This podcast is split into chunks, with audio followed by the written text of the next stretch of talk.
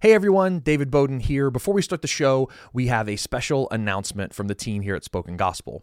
As we approach our summer film block, we're filming our final introductions for our whole project on the Bible, including books of the Bible like the book of Revelation and Chronicles, and it's going to be an amazing time. And we are almost finished funding our need for this film block, and we have about $30,000 left to cross the finish line. And we are asking you, our podcast listeners, listeners to help make this possible. So please consider supporting our mission by visiting the Spoken Gospel website, clicking on donate, and contributing what you can. Whether you choose to donate once or monthly, we're so grateful for your support. Okay, now on with the show. Welcome to the Spoken Gospel Podcast. Spoken Gospel is a ministry that's dedicated to speaking the gospel out of every corner of Scripture. In Luke 24, Jesus told his disciples that every part of the Bible was about him. So each week, hosts David and Seth work through a passage of Scripture to see how it's all about Jesus and his good news. Let's jump in.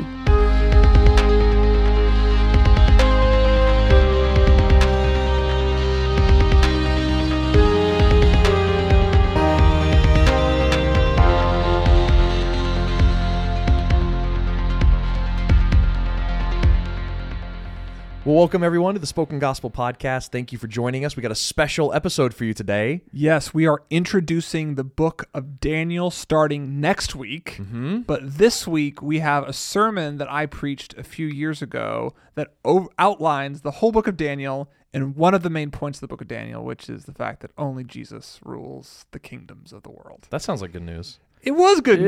news, and it was fun re-listening to it. I'm like, man, I loved preaching this sermon, so I'm just really glad I get to share it Yeah. today. Yeah, and I think it's important to for us to try to give you as much overview context as we can before jumping in because we are going are going really deep into Daniel. We're walking through kind of chapter by chapter, kind of trying to leave as few stones unturned as possible. And what's surprising is when you turn over every stone, that's a lot of stones. It's a lot of And you end up missing stones. Yeah. Which is funny. There's a lot. So we just thought it'd be really helpful Yeah. uh, to use Seth's overview sermon of the book of Daniel to kind of get you into the book before we do our traditional introduction podcast Mm-hmm. and then go chapter by chapter through Daniel in the coming weeks. So, man, buckle up, get the book of Daniel in front of you. We're so excited for the book of Daniel. Yeah, and um, we're real pumped to walk with with you guys through all this to see how Jesus rules, how God is in control of all the gods, how His dominion is above everything, and talk about dreams and visions. It's going to be awesome. So uh, I Also, the so- Lion's Den. also the Lion's Den, also the, fiery, Fiery furnace. I mean, there's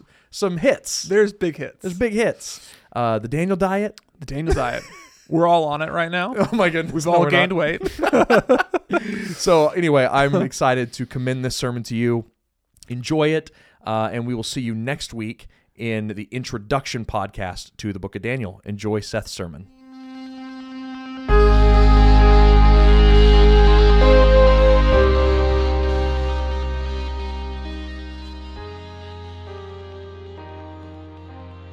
My name is uh, Seth Stewart, and I am the pastor of student ministries, and I am preaching the entire book of Daniel. That's far more positive than the staff meeting I had when I announced the same thing.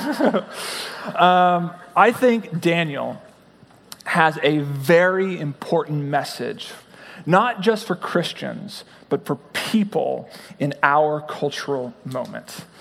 I think people, most of us, sense a profound feeling of displacement. Displacement. If you're old enough to have voted a few presidential elections ago, you might feel, you probably feel, that the world has moved past you. You can't believe how quickly the world seems to have abandoned Christian values in favor of whatever it is that you see around you right now. You remember a day when you could leave your doors unlocked and kids were praying in schools. You hear about uh, the transgendered bathroom debate, and you say to yourself, Is my world going crazy? Um, hoping to lament, to explain this sense of displacement with your family around Thanksgiving tables. You try to articulate this to them, but you actually feel your kids leaning back, not reciprocating the conversation, and uh, getting quiet. You know, look at them in disbelief. Are your kids Your kids really abandoning what you taught them? Isaiah said that there would be a generation who would call evil good and good evil. You just didn't expect you would see it. And those of on the other side of the Thanksgiving table, those of us that are leaning back and getting quiet, react that way not because you always disagree with your parents' moral principles, although I'm, I'm sure you know precisely where you disagree, but it's by their attitude, their tone, the fact that they're lamenting. Lamenting a 1950s vision of America that was supposedly more Christian, even as it denied equality to African Americans. It seems strange to you that America was ever called a Christian nation. And you sense that your parents might feel that America is Israel, God's agent for good in the world. But to you, America has always been Babylon. And living in Babylon for you is profoundly confusing. Gone are the good guys and bad guys you were told to expect, and now no one seems to represent your unique mix of beliefs. So, in the struggling in that tension, we just kind of tempt out, uh, tempt out, like bail out. People of my generation are tempted to just check out of the whole conversation. And beyond that, most of us are just lonely, literally displaced from one another. The New York Times recently announced that at the, end of, at, the end, at the end of 2018 that America is suffering an epidemic of loneliness. According to a recent Cigna study, it said that nearly half of Americans, half of Americans say they that, that they sometimes or always feel alone or left out. And 13% of Americans say that zero people know them well. Great Britain just appointed, the Great British government, uh, the Great British government? The, maybe that's right. The Great British government just appointed a uh, minister of loneliness to address this problem in their own nation. Republican Senator Ben Sasse says that loneliness is killing us, citing the 40,000 people that will take their lives in a given year and the 70,000 that will die from drug overdoses. Sociologist Jean Twenge, talking about our current generation of teenagers, say that they're in the middle of the largest mental health crisis in history with some of the highest rates of depression ever recorded. Most of us, Christian or not, live with a sense of displacement we feel like exiles in our country, exiles among our generation, exiled from our politics. And more than that, we just feel exiled from each other. We're lonely. And it's to people like us that the book of Daniel is written. Israel has been conquered by Babylon. King Nebuchadnezzar, its ruler, is infamous, not just in our Bibles, but in all history of the ancient Near East.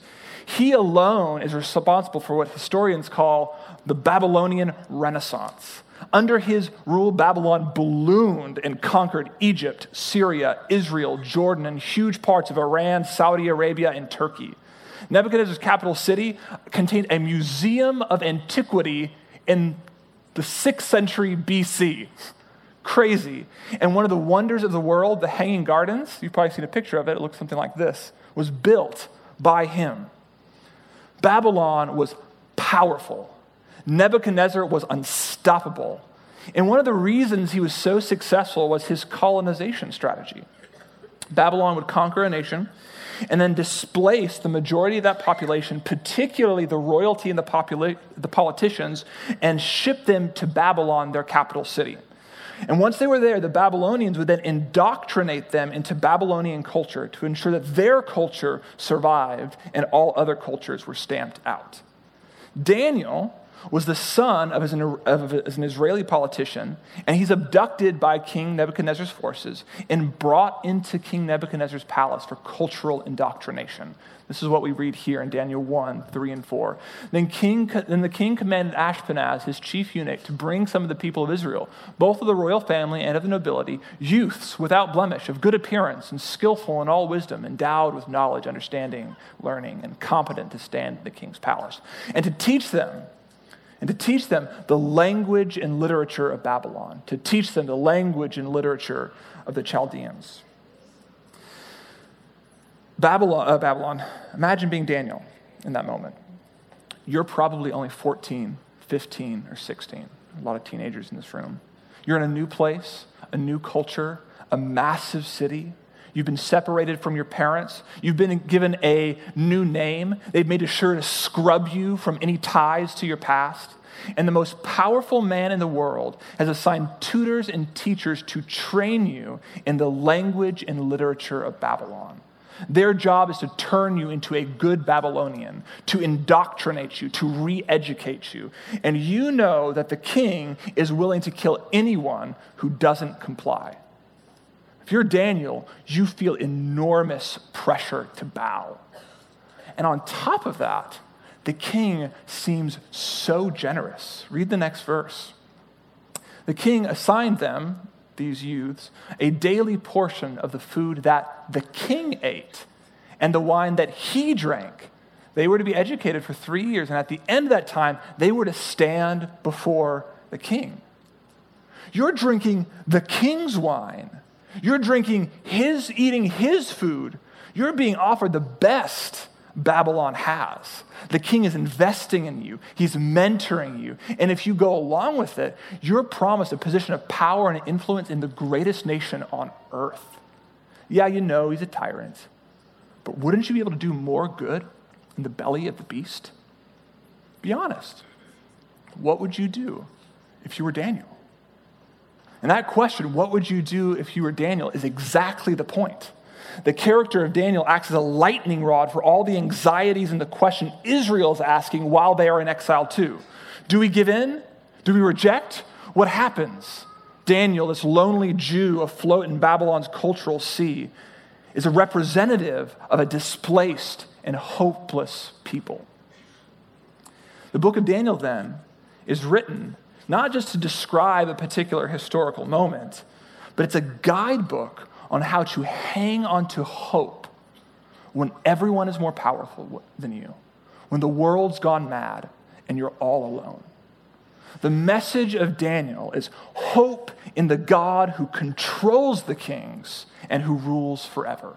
We're going to hear that over and over again hope in the God who controls the kings and who rules forever. And over the course of Daniel's 70 years working in Babylon, he serves under three different kings. But the consistent pattern we're supposed to notice with each king is that regardless of the changing face of the king, when it looks most hopeless, when the leaders seem most godless, that's when God moves most powerfully and his message goes the furthest. I'm preaching this, this, this, this book because part of it, I want you to read the book of Daniel better. I want you to go home at the end of the day and read the book of Daniel. It probably takes about 45 minutes, 30 minutes, and understand it better. So here's the structure of the book of Daniel Daniel is structured by a series of four parallel and connecting stories.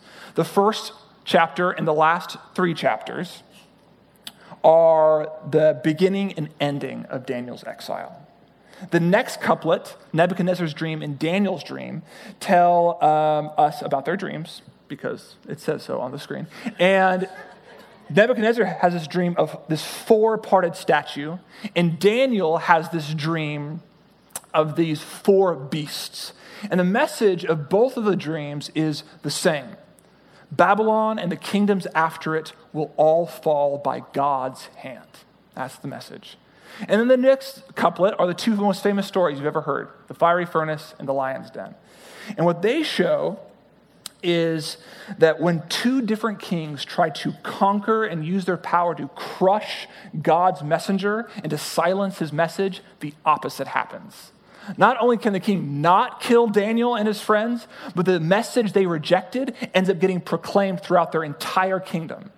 The same government that kidnapped children, colonized cities, uh, indoctrinated youths, used its infrastructure, the same roads it built to conquer other lands, to spread the gospel, the good news that God reigns forever in all languages, nations, and people. That's those two stories. Crazy. Then the middle two, the final couplet, are these back to back stories about back to back leaders Nebuchadnezzar and his son Belshazzar. And they're given the opportunity to humble themselves before the God of Daniel, the God who controls the kings and rules forever. Belshazzar doesn't, and he's assassinated immediately. Nebuchadnezzar does, but not immediately. looking over his city at one point, apparently not getting the book of Daniel, he says, Look what I have built by my mighty power and for my glory and my majesty. and he goes immediately, while the words are still in his mouth, he goes insane. For one year, God disciplines him to live like a cow, literally eating grass. And when his sanity is restored to him and he worships, he, when his sanity is restored to him, he worships God. And the main point of the book of Daniel is proved hope in the God who controls the kings. God rules forever. And anyone who opposes him is grass munching crazy. That's the message of the book of Daniel. So, again, go home and read it. Some of the points I'm going to be making will feel far more powerful when you read them for yourself. But as I have you here, I want to answer three questions today.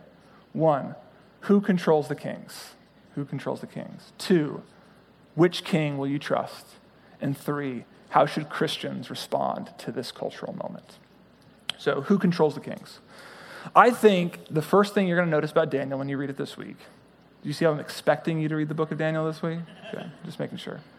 One of the first things you're going to notice is that God controls the hearts, minds, action, and affairs of the kings. In chapter 1, verse 2, we're told it's actually God who gives Israel over to Nebuchadnezzar and sends them into exile. In 117, we're told that God actually gives uh, Daniel wisdom and understanding to understand the language and literature of Babylon, which I think is fascinating, by the way that God would give him wisdom and understanding to understand the indoctrination materials so well, but that's another sermon for another time.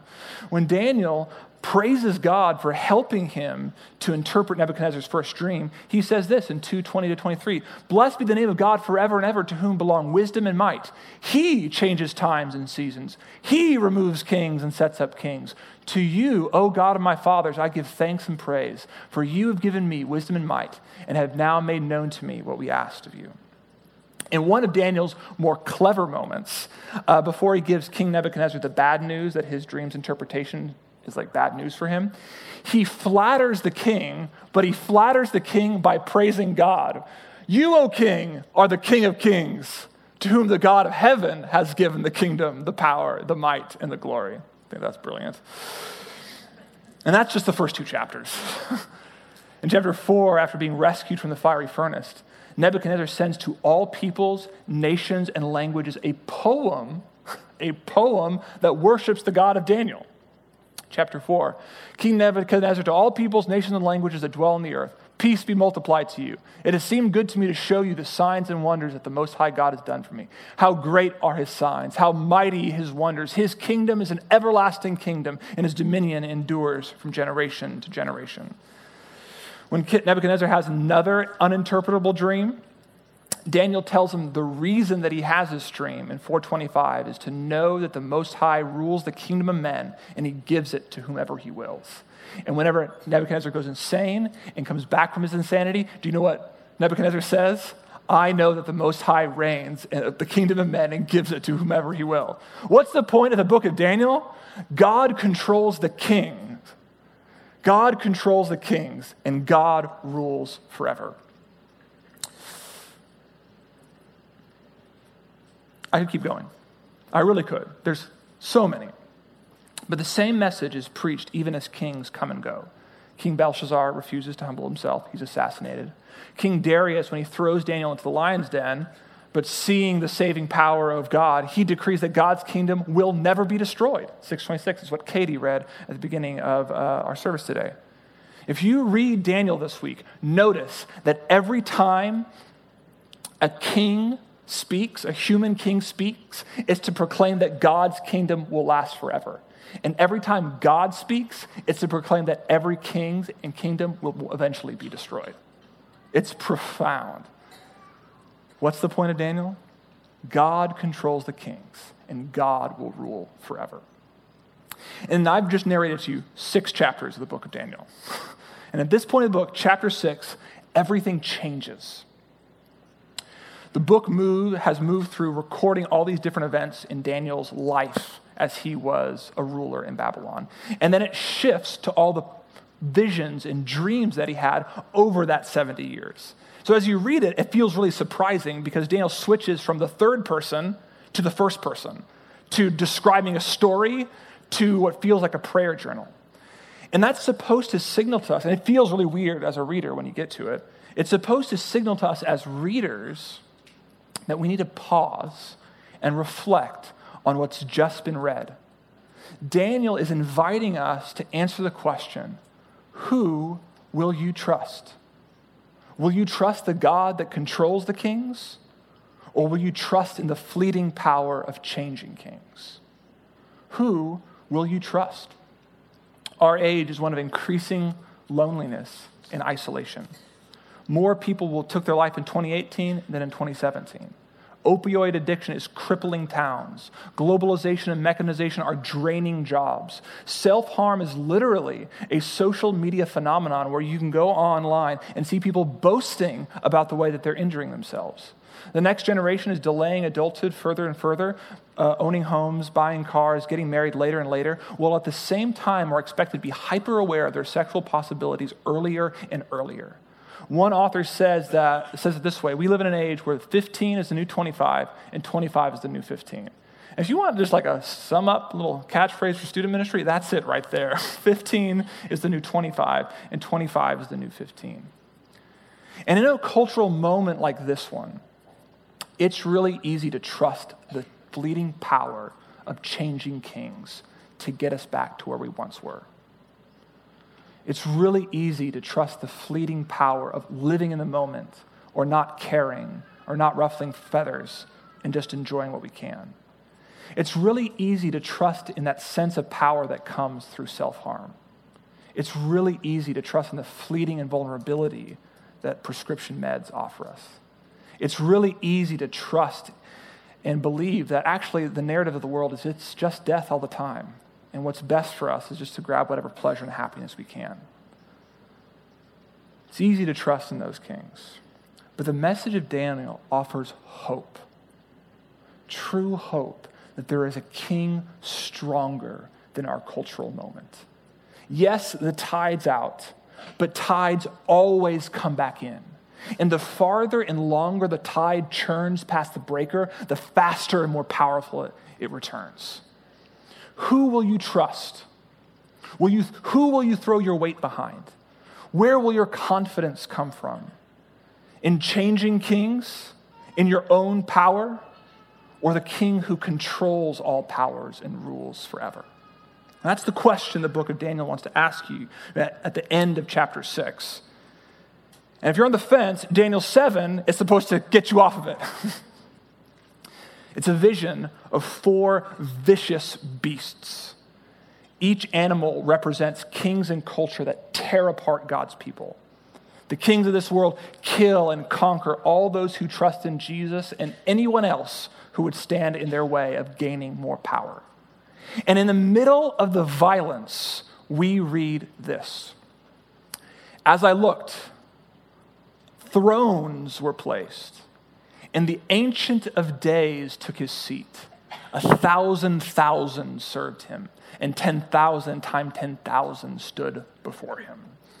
Who is this king out of the middle of the carnage? It's God. It's the God who controls all the kings. We're supposed to see victory is on the way. But did you notice? There are thrones, plural.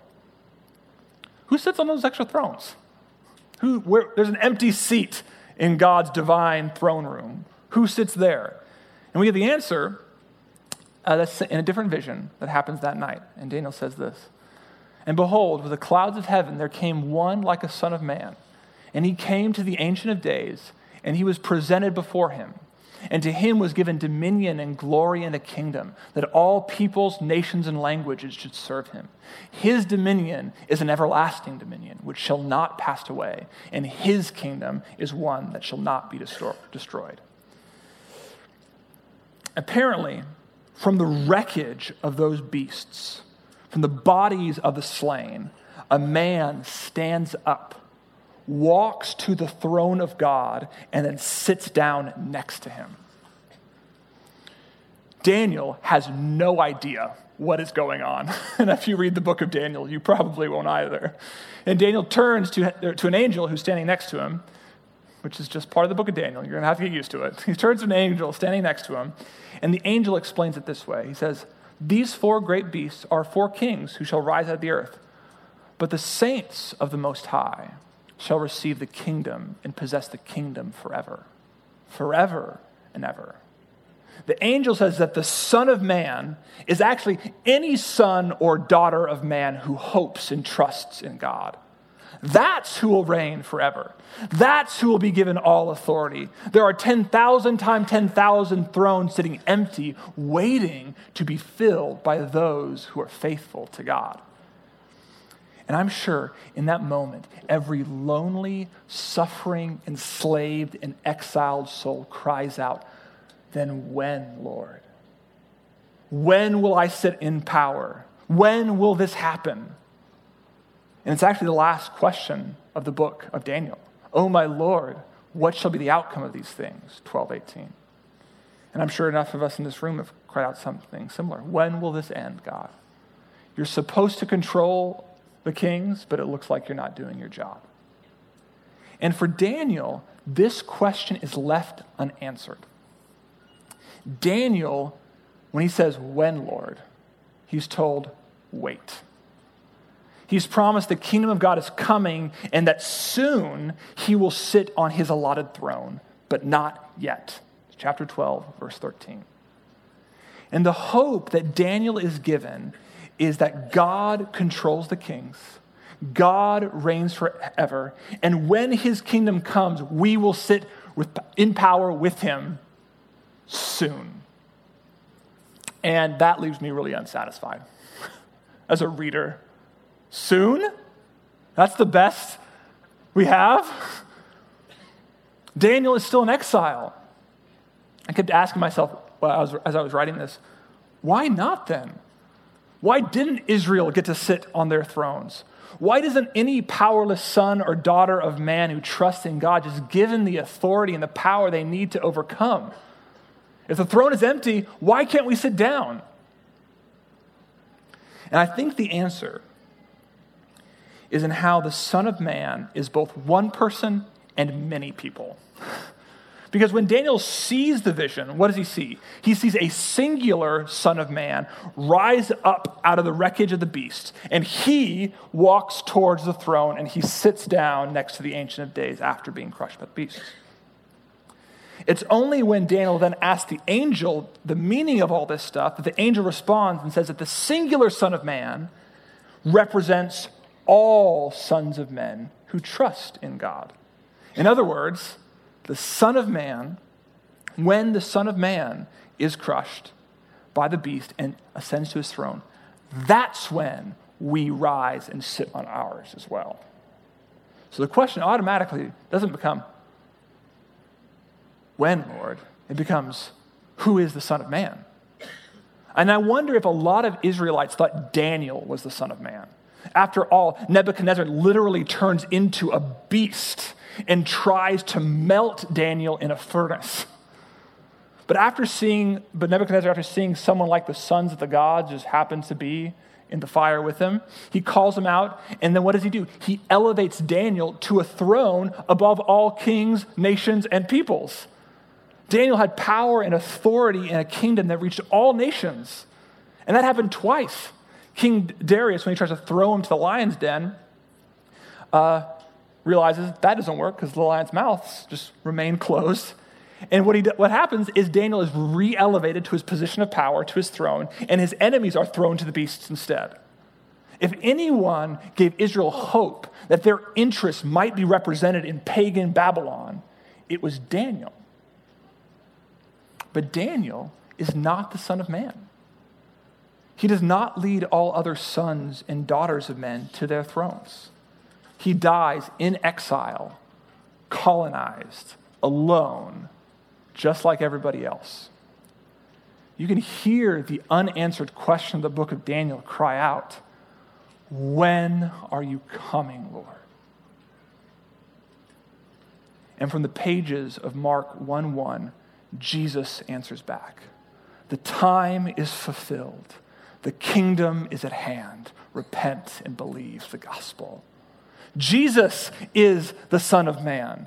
And what is the gospel? Is that Jesus is about to be crushed by a beast. But when he comes out the other side, he will sit on his throne next to the Ancient of Days, and we will join him. Pretty good news. What is his gospel? How does that come about? There's this beastly group of men called the Pharisees, and they had plotted for a long time to crush Jesus. They arrange this kangaroo court and attempt to get some charge to stick to him. And so one guy calls out, hoping the charge of blasphemy will stick, and he says, Are you the Christ? Are you the Messiah? Are you the one the scriptures tell us we should be looking for?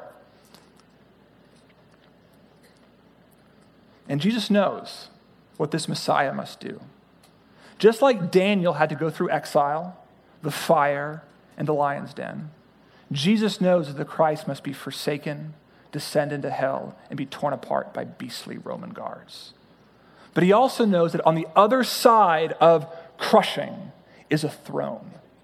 So Jesus responds with the words of Daniel in Mark 14 62 I am the Christ, and you will see the Son of Man seated at the right hand of power, coming with the clouds of heaven.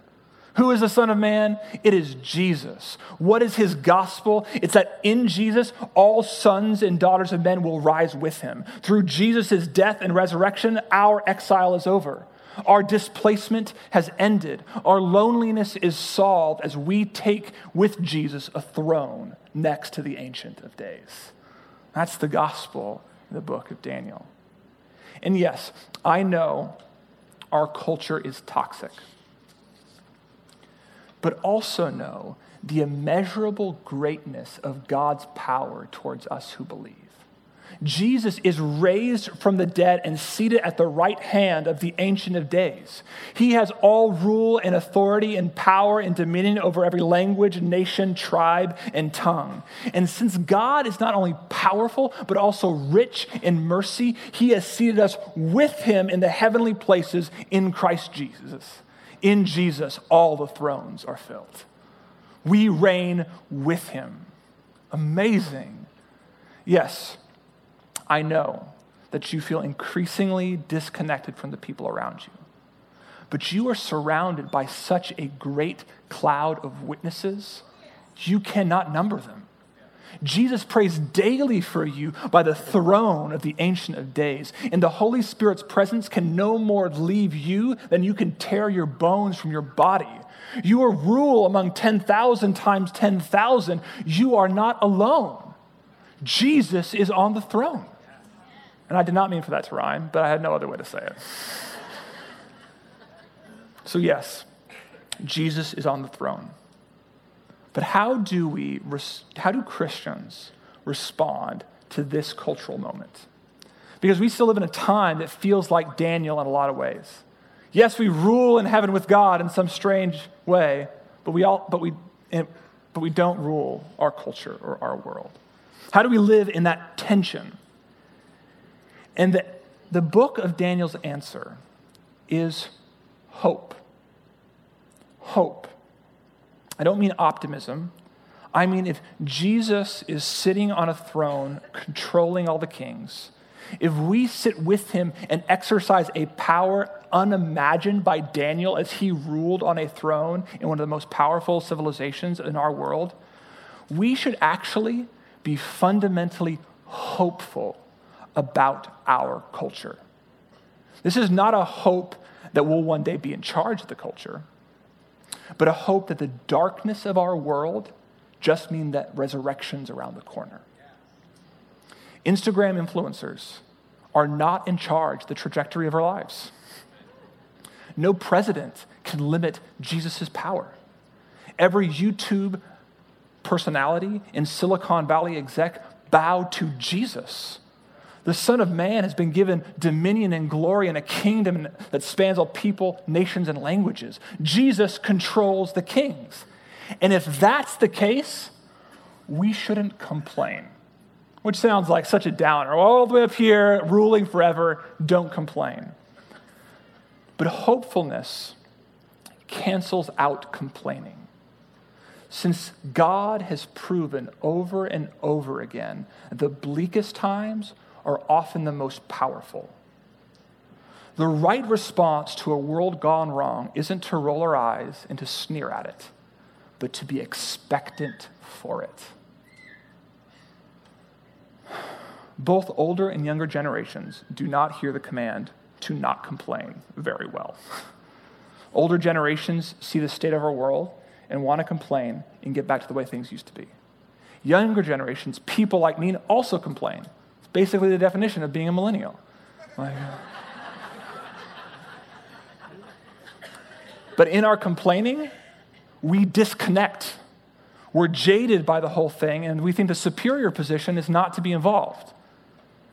But to all generations, the book of Daniel would tell us to the extent to which we complain is the extent to which we fail to hope in King Jesus.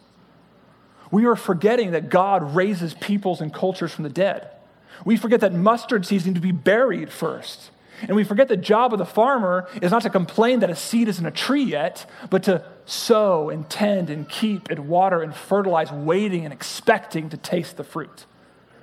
Bridgeway, we talk about revival a lot, which is good. But I, and I, but we, and I include myself in this, we also complain about our culture a lot too. If revival is an expression of hope, then we need to stop complaining about our culture and pray for its resurrection and revival and be profoundly hopeful for it. Let me, let me pause for a second right here. Revival is one of those Christian words that everybody uses and nobody defines, so let's, let's take care of that. Revival is when the ordinary Christian life gets just squeezed down into a small amount of time. It's when the experiences which, that you've had, the accumulative experiences you've had with God over a lifetime, happen in moments. It's when as many people get saved in a weekend that you've seen saved in 10 years. It's when the Bible that you studied and memorized finally, for the first time, comes alive every time you crack open a page and play that magic scripture game where you just open the Bible in a random place and it just speaks to you. That happens all the time in revival. When you pray for the sick, they get healed. It's when the normal activity of the Holy Spirit is concentrated and intensified. If the normal Christian life is sugar water, revival is caramel. And we want that. Jonathan Edwards experienced one of the greatest revivals in American history. Thousands and thousands and thousands of people came to know Jesus. And it happened in a culture far more toxic than ours. I think most of us have this idea, this myth, that the Western world in the 1800s was like pretty much 100% Christian, and it's just been this long, slow decline ever since. But that's not true. Charles Simeon was a preacher in Cambridge, in England, who uh, was born the year after Jonathan Edwards died. And he writes about how theology professors at his time would often teach their classes stone cold drunk. As he preached on Sunday morning, people would throw rocks through the, the windows of his chapel and try to hit him, breaking all the glass, distracting him from his sermon. He said oftentimes he couldn't concentrate on sermon prep because people would be having sex in public outside of his windows in the 1800s in Cambridge, and supposedly Christian center. There apparently were so many riots. Every, there would be riots on the University of Cambridge, and hundreds of people would die at a time. The culture was toxic. And just like today, Jonathan Edwards, when he preached, he preached in a context where youths were delaying adolescence, buying homes, getting married later in life, having premarital sex, committing self harm. And the world back then, just like it does today, says we've lost our youth. But it was precisely in that moment that God moved in revival, resurgence, and resurrection. What if our secular post Christian world isn't a sign of doom, but of imminent revival? And what if the uncomplaining, hopeful prayers of Bridgeway Church are how it begins. The book of Daniel offers hope in times like ours. Our world is not beyond the reach of God's mighty hand. The tide always comes back in because God controls the tides. And besides, God often likes to wait before our bodies are hovering over the lion's mouths before he closes them. God did not save Daniel when Babylon became a Christian nation, but when Daniel was faithfully and hopefully praying in a godless one. The kingdom of God does not depend on our will, our efforts, our exertion, our wokeness, our Supreme Court seats, but on the power of King Jesus when he was raised from the dead and took his seat at God's right hand. The book of Daniel calls us to hope and to wait and to pray since God controls the kings and Jesus reigns forever. And I can think of no better way to celebrate the kingdom that has already come and will inevitably come soon than communion. And so I want to do something a little bit different with us today. As we come and take communion, I want communion today to feel for you like an act of rebellion, an act of rebellion against the emperors and kings of this world. Because we still live in the book of Daniel. Our world, like Nebuchadnezzar wanted, wanted, wants you to convince you of the long, slow, victorious march of Babylon and just give in to it. Give in to the fact that everything dies except the king of this world. Our world wants to colonize your imagination with the language and literature of our times. Every day, the ruler of this world is offering you his bread and his wine, and it seems so generous. If you go along with it, you're promised not to be ostracized, but positions of power and authority. If you can adjust your beliefs and preferences, you can experience all that you want the joy of sexual liberation and to brunch on Sunday morning. Bow before the king of this world, and you get what you want. But the bread and the wine that are on these tables on either side of me, in the back of the room over there, are the feasts of an alternate king with an alternate kingdom. If you come and take communion today, understand that it is a rejection of this world's, its narrative, its power, and its rule. You are coming to feast at the table of a more powerful sovereign who offers better pleasures. While his reign is sometimes invisible, no king has ever overthrown his power. And while the bread and wine you are drinking are not the spoils of war in some far off country and are in fact the crucified body and blood of our Savior, that is not a discouragement. They are reminders that not even death can stop our King. These elements are a feast that will sustain our faithful, hopeful presence in a world gone wrong. And they're symbols that while the feasts of the world might offer power and pleasure, Jesus' feasts offer resurrection from the dead. You've listened to the language and literature of the Ancient of Days. Now, King Jesus generously offers you to feast from his table, eat his bread, drink his wine in his presence. Come and feast. Renew your trust in the King who controls all things and rules forever.